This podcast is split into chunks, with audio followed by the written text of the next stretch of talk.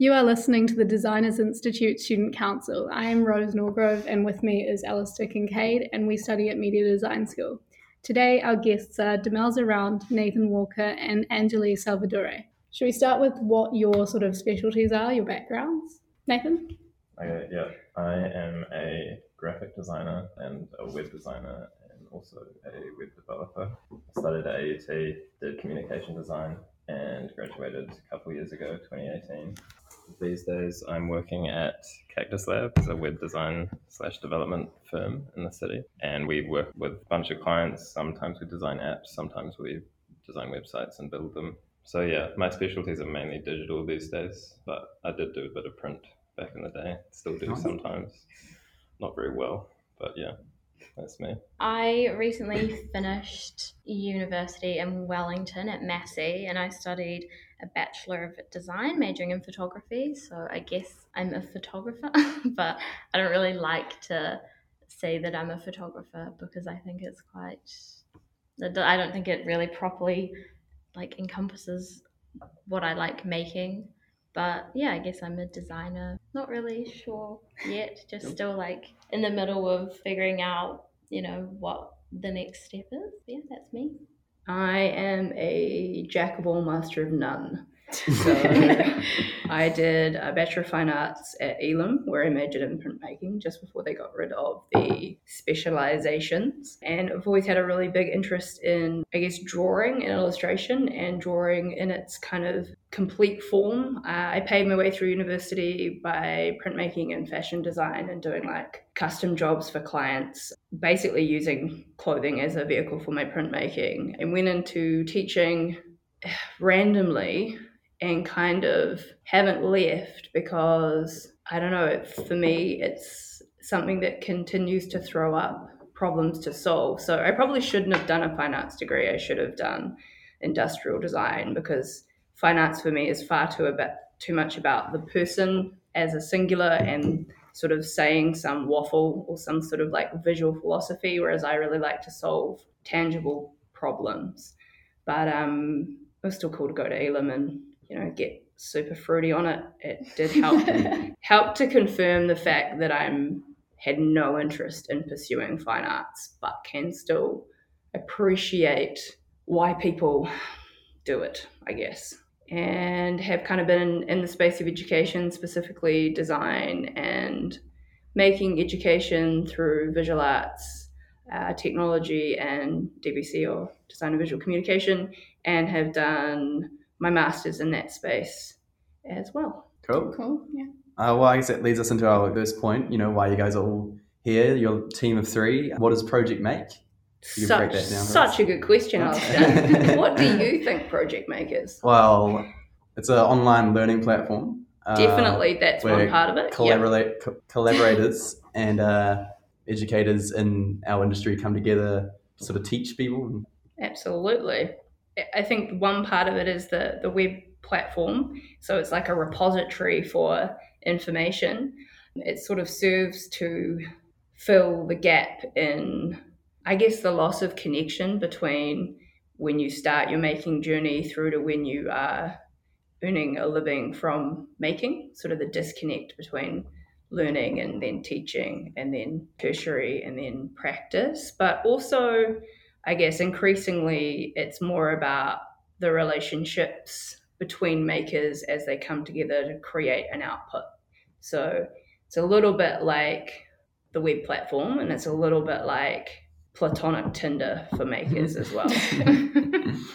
yeah, which could otherwise be described as a collective of makers, right? I think, you know, Alistair, you've done some work with us, mm-hmm. some animation stuff. So we kind of draw on all of our connections. Like Demelza has people in education and a bunch of creative fields like jewelry and things like that. Angelina mm. knows a lot of people in the art scene. I'm a designer, so I can draw on those connections. And we basically just like hit up friends and see if they want to help us write this educational content or if they just have cool stuff that they want to do. Yeah. And they want to meet mm. other people. Mm. So yeah. It's also a cool way to like, you know, keep in touch with people in the industry. Like, mm. you know, we all finished high school a long time ago, we're still sort of kept in touch with the Demelza since. Yeah. Yeah.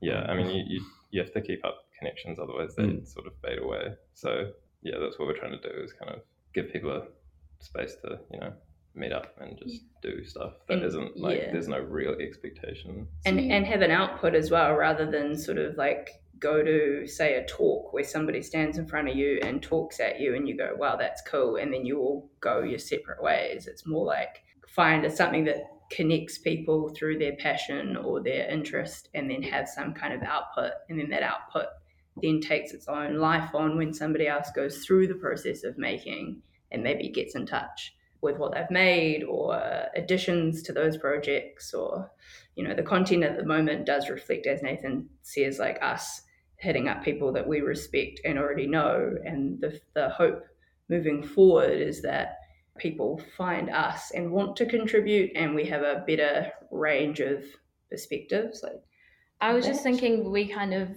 try to bridge the gap between like being a student, being an educator, being a practitioner, because it is quite hard to transition from each of those things. Like, you know, you kind of leave uni having been a student and then suddenly you're expected to be this other thing and you're like, oh, I don't know if I'm quite ready for that. So we kind of, I think, as a group, are trying to bring people together mm-hmm. to Get a step into the industry and whatnot, start yeah, making yeah, connections. and, yeah, exactly. Sense. Like a- in like more of like a genuine way than it being like, oh, you know, we're trying to network and stuff Yeah. because that's not really what drew me to art and design. Like Mm. that really sterile kind of like Yeah, business minded networking thing. networking thing. It's more of like genuine connections and like you meet someone you like, oh, I respect their craft or like the way they approach what they make. So Mm-hmm.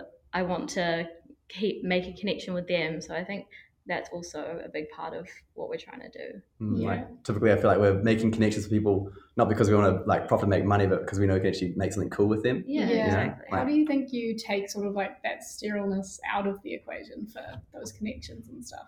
I think the way that Project Make kind of operates is quite. We have a way that we approach our projects that is kind of like self aware and fun, where we're trying to like, you know, we're not, it's not a very like, it's not Corporate. capitalist. Yeah, Well, it's not capitalist. yeah. We're not in it. Yeah. We're not in it to make money. Uh, we're not in it to do anything other than connect with people and try and make cool stuff. And as we have already discovered, make ha- half cooked stuff and be like, that's all right. We'll do better next time. Hmm.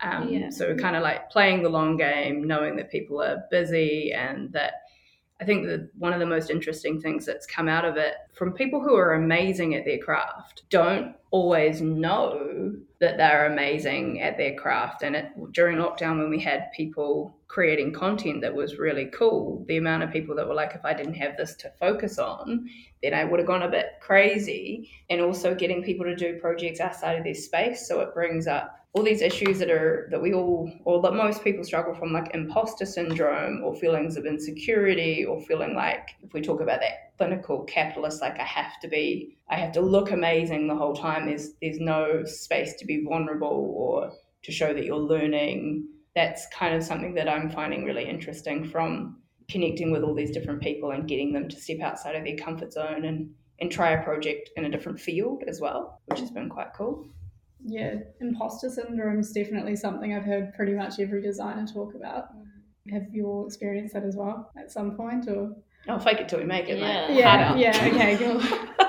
One hundred percent. I wonder if Uh, it's something that'll ever sort of fade. At what point in your career does that go away, or if it's just I think it's a personality thing as well because I've worked with people that just it depends on if you hinge your efficacy on how people view you. If you give zero Mm, about what people think of you, then you don't feel like an imposter because you're just playing, you're beating your own drum. But most people, and especially working in an industry where generally you're making for a client, so it has to, you know, be and it- judged? Yeah, exactly. And, and it is a small community, and there, you know, there's a bit of pressure there. Yeah, like it feels like there's no right or wrong answer when you guys gave me a brief, like with that um, art and isolation thing we did during lockdown. Yeah, there, there was a lot of free reign to do everything, and I wanted to do something down like the motion track, Mm. and it was quite experimental for me, like sort of messing around with flip books and photo bursts and whatnot. And I, and I don't know if I was super proud of it at the end, but like you guys are okay with that, you know, and then like I can continue developing on that in the future, you know, pick up where I left, kind of thing. Mm. I think such a big part of like making is making cool stuff, but also making stuff that you're like, wow, that should have never happened. like, I, I don't know, like it helps to just not be so serious about it and just be like, oh, I made this like funny little drawing and like Mm. this is all it is and I'm not going to show anyone and I kind of hate it but at least I did it because other you know not everything you make has to be this beautifully resolved piece because that's kind of like boring True. It also stops you starting.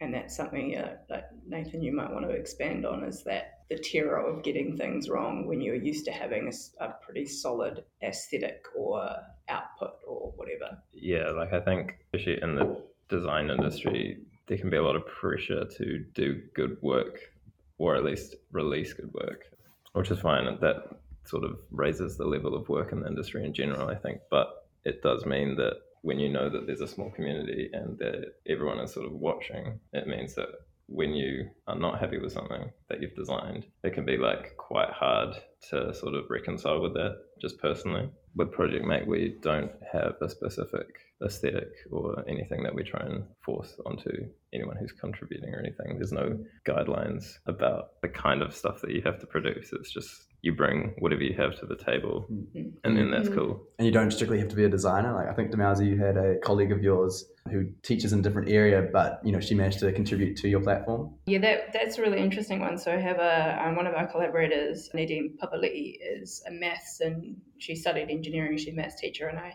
stole her for product design. And she during lockdown did Anjali's self portrait project, which was Anjali wrote kind of in response to what she was doing at Massey looking at identity and, and how to capture that. And Nadine is like one of these amazing creatives who doesn't realize they're creative because the C word's been used incorrectly. Um, so she's tremendously creative, but assumes that you have to be sort of like hippy dippy and, you know, painting with your face to be creative or whatever. And so she, with quite an old phone, having zero photography experience, ran through the project and tried to use Instagram as her platform to sort of document the process of learning because she knew that that's what so our the, the school that I teach at doesn't have great access to devices or the internet. And so she knew that if the kids had devices it would be through Instagram would be the best way to try and capture some data. So she's like, well I'll I'll give this a hone and I'll also try and practice using Instagram sort of as a way of capturing evidence of learning. And she was so like challenged by it and moved by it. She's a year 10 dean, so she looks after the year 10s at our school.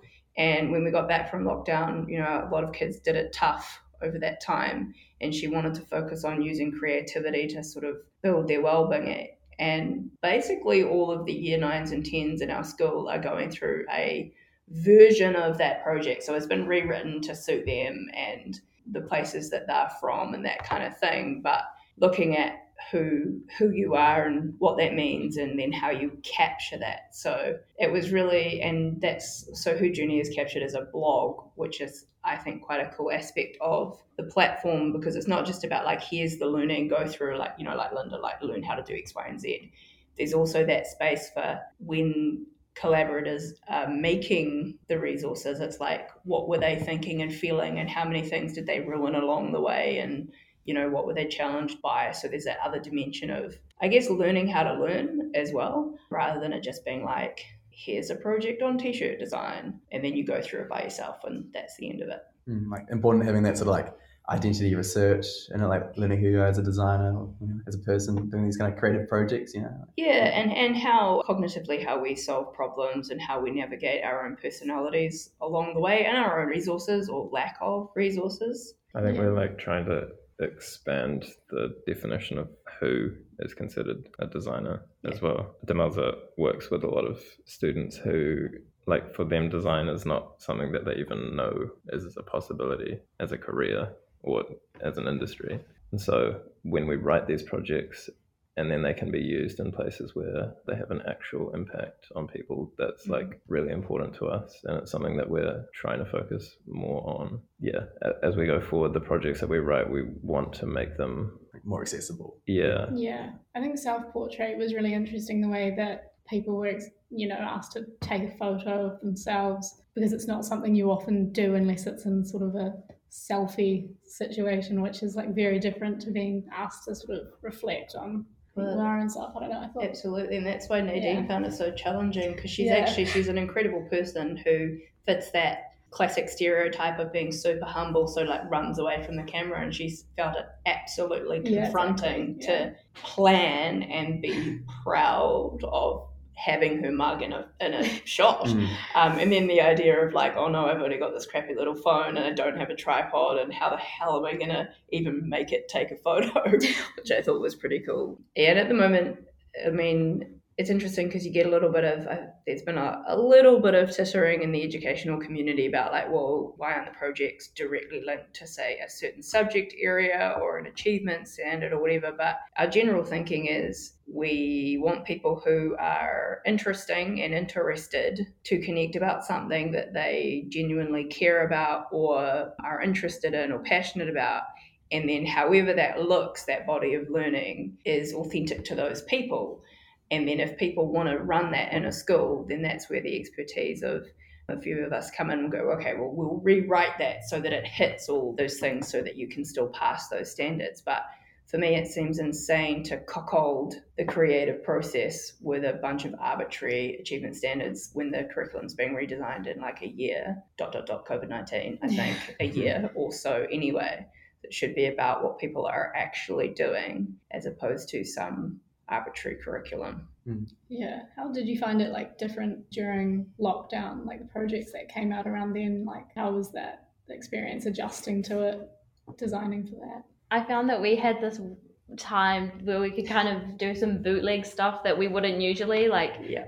you know, using materials that you have in your house Yeah. and only being, be, like being able to do certain things because of the environment. So it kind of made us all slow down and think like, okay, what can I do that is just for the hell of it rather than doing something like it didn't particularly have to be meaningful. It was kind of Yeah. just like a way to get through. Yeah. Yeah, and a little bit MacGyvery, Yeah. um, Yeah. which was fun, um, and also that art and isolation thing that you know you did a part of as well. But I know when Mia Straka did her section, she did like a whole series of things that never even made it because it would just got weird and horrible. And but she documented it, and it was quite amusing because she was just like, "Oh no, like what am I up to?" Because you know when you are a maker and you have a workshop, and then suddenly you don't have access to your workshop, it Yeah. kind of changes how you go about thinking and creating and, and doing things. And to be perfectly honest, I'm pretty sure it was lockdown that got the website live. I don't think we would have, would probably still be sitting on Cactus Labs.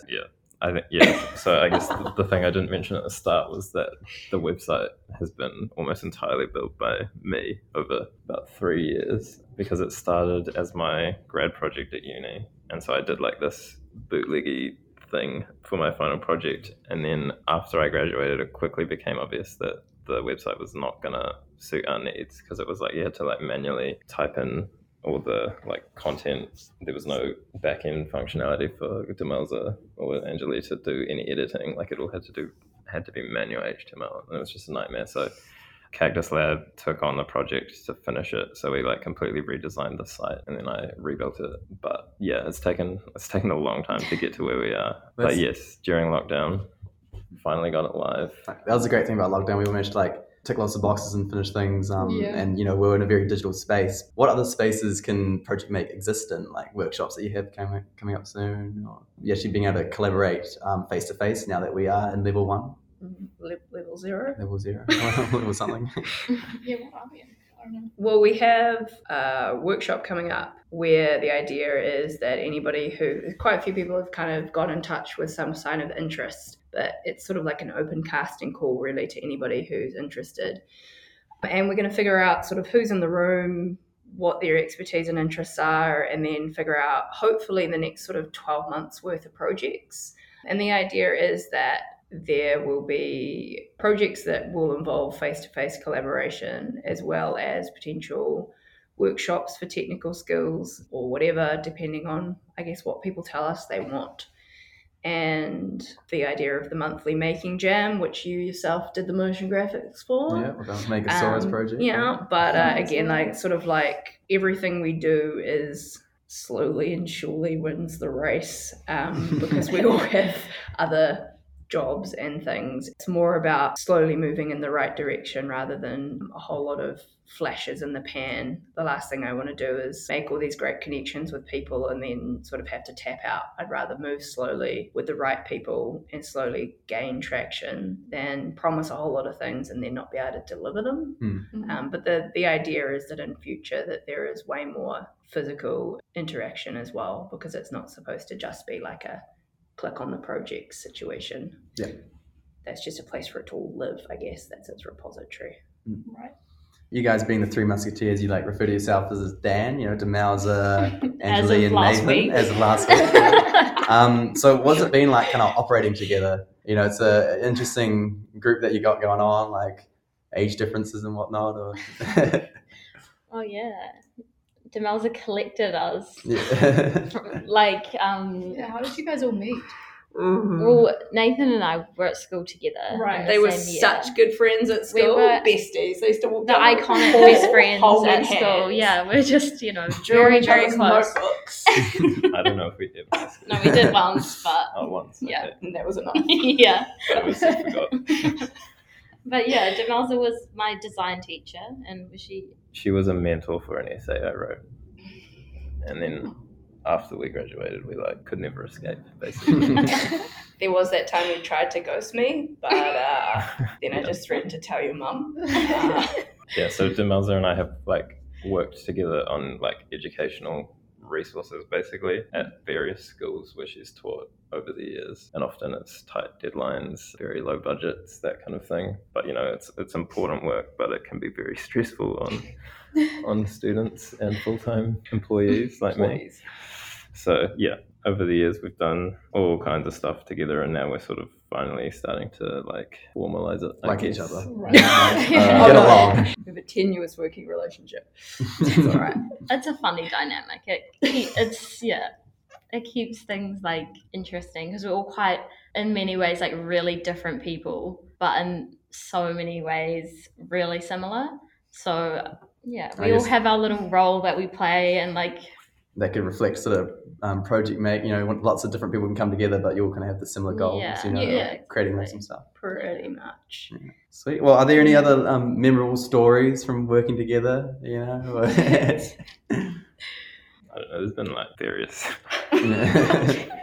Look, what you How need to long have you got? understand is that sometimes I can get us into very strange situations, okay? And it's not intentional. I'm a victim of the universe. And sometimes, you know, and I'm not afraid to hustle as well, meaning that if it means jumping on a plane to go and talk to someone because I want to collaborate with them, I will. And sometimes that means dragging Nathan with me and then leaving my laptop and wallet in the airport as we fly out. I realize that I've left all my stuff there and that uh, Nathan is going to have to basically look after me Yep. for the entire time we are there, which is, you know, bankroll the trip. yeah, bankroll the trip.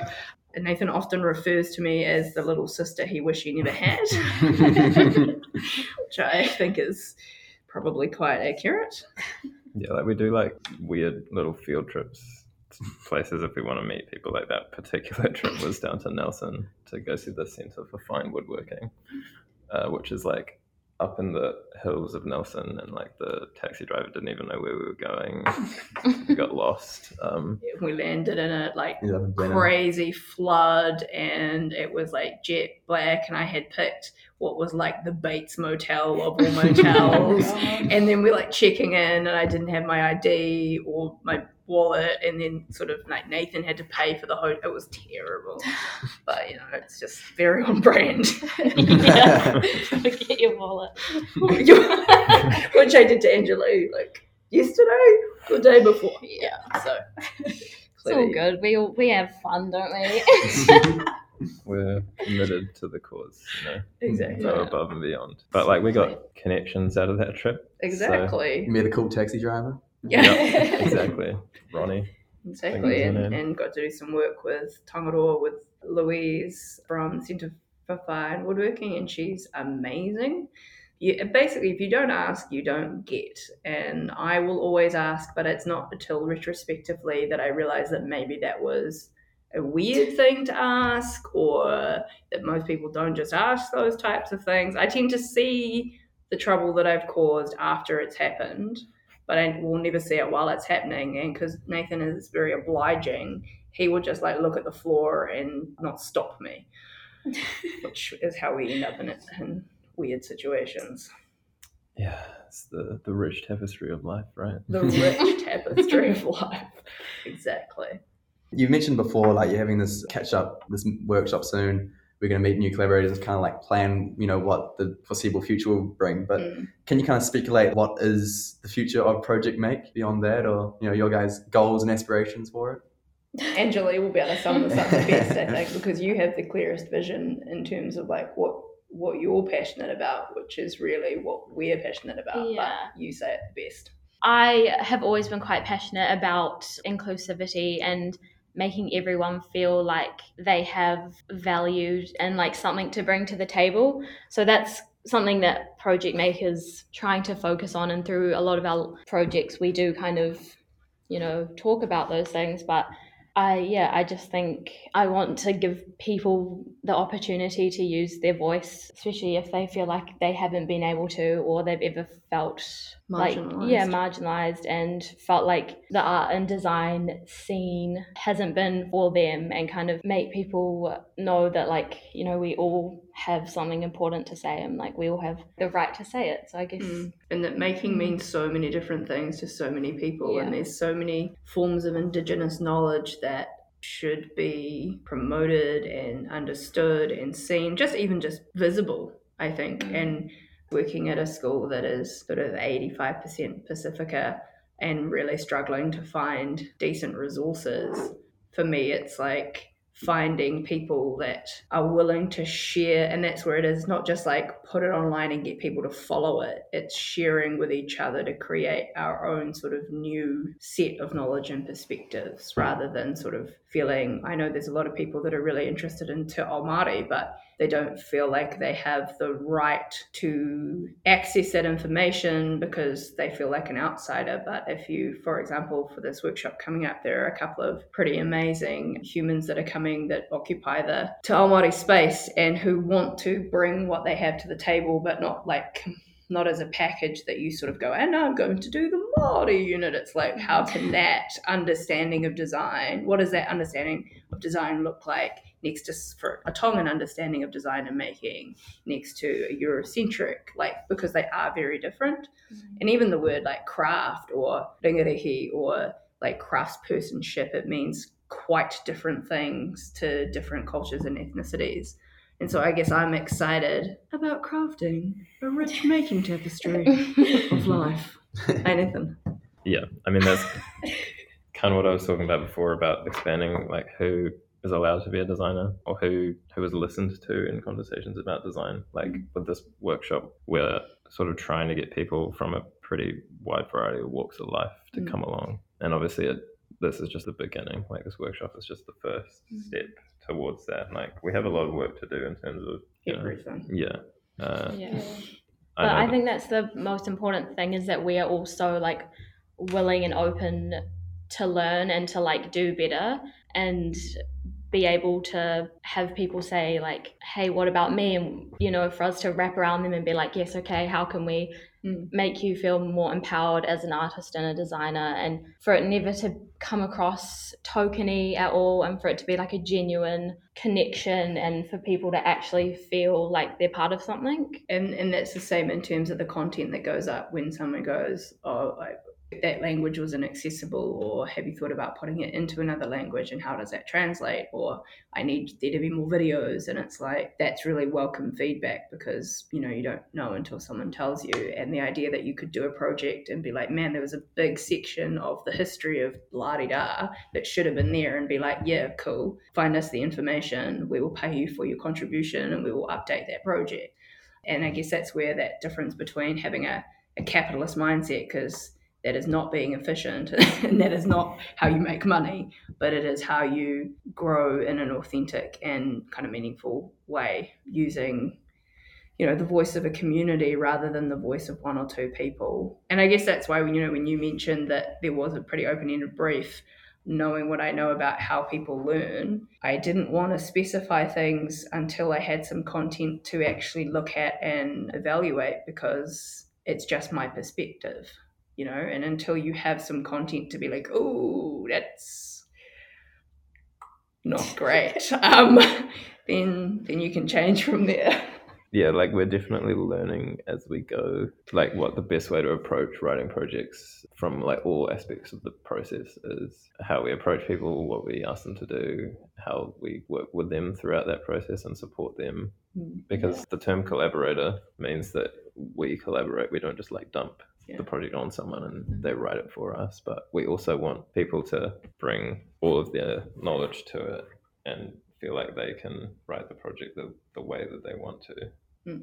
So yeah, and the website is sort of evolving as we go as well. One, uh, it's not a feature; it's a, I don't know what you call it, an Element. initiative. Yeah, I guess that we're thinking about launching soon is uh, like a mentorship section. So at the moment, like the collaborator model works for people who want to write projects, but we also think if we have this big collective of cool people, then it would be great for those cool people to help people who don't have access to them normally. So what we're going to try and do is have a mentorship program where students or just any practitioner basically who feels like they don't have access to a certain person and wants to learn more can basically have a mentor from our network. And we're sort of working on how that looks because I don't think necessarily you just want to have like a form on the website where people can sign up because if the people that are actually in need of mentorship are the least likely to reach out for it yeah usually or even know that it exists so we're working on ways that we can sort of make it available and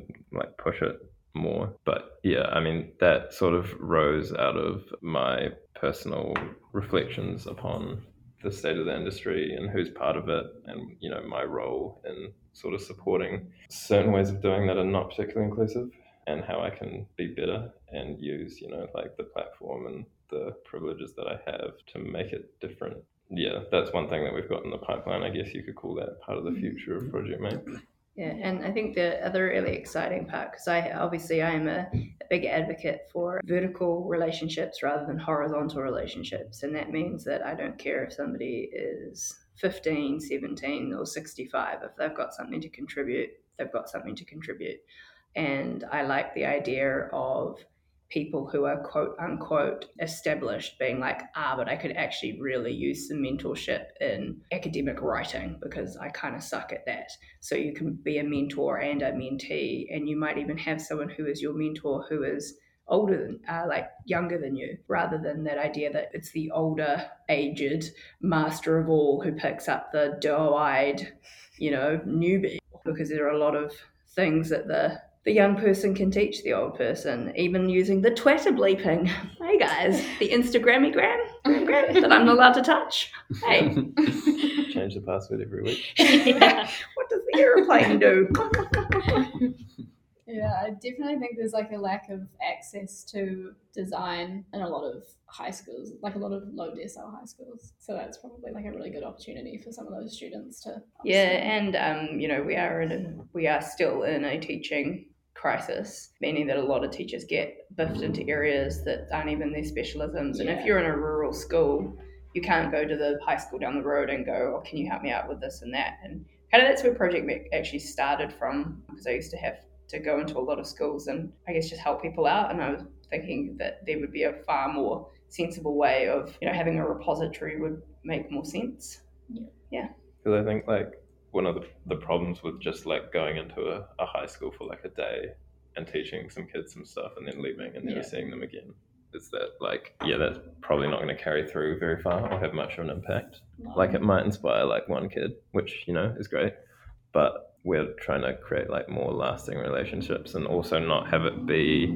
like the industry person comes in and tells the teacher what to do and doesn't necessarily understand the needs of the teachers or like how it works in a school that kind of thing like it's pretty That's important to us really hierarchical in itself and that's exactly what we don't want we don't want to be like oh we're these educated designers and we're going to tell you what to do like that's completely not what we want. It's more back and forth, helping each other. Yeah, it's like when the client tells you how to design the logo, but you already know how to design the logo, and that's why you're a designer. You just need like some guidelines, basically. So, yeah, we're trying to. That's the the gap, I guess, really, that we're trying to bridge, or one of them anyway. Cool. I think we'll wrap up there. I'd like to thank Dan for coming along and uh, having a chat with us today. So, thanks for listening to the Design Institute Student Council podcast.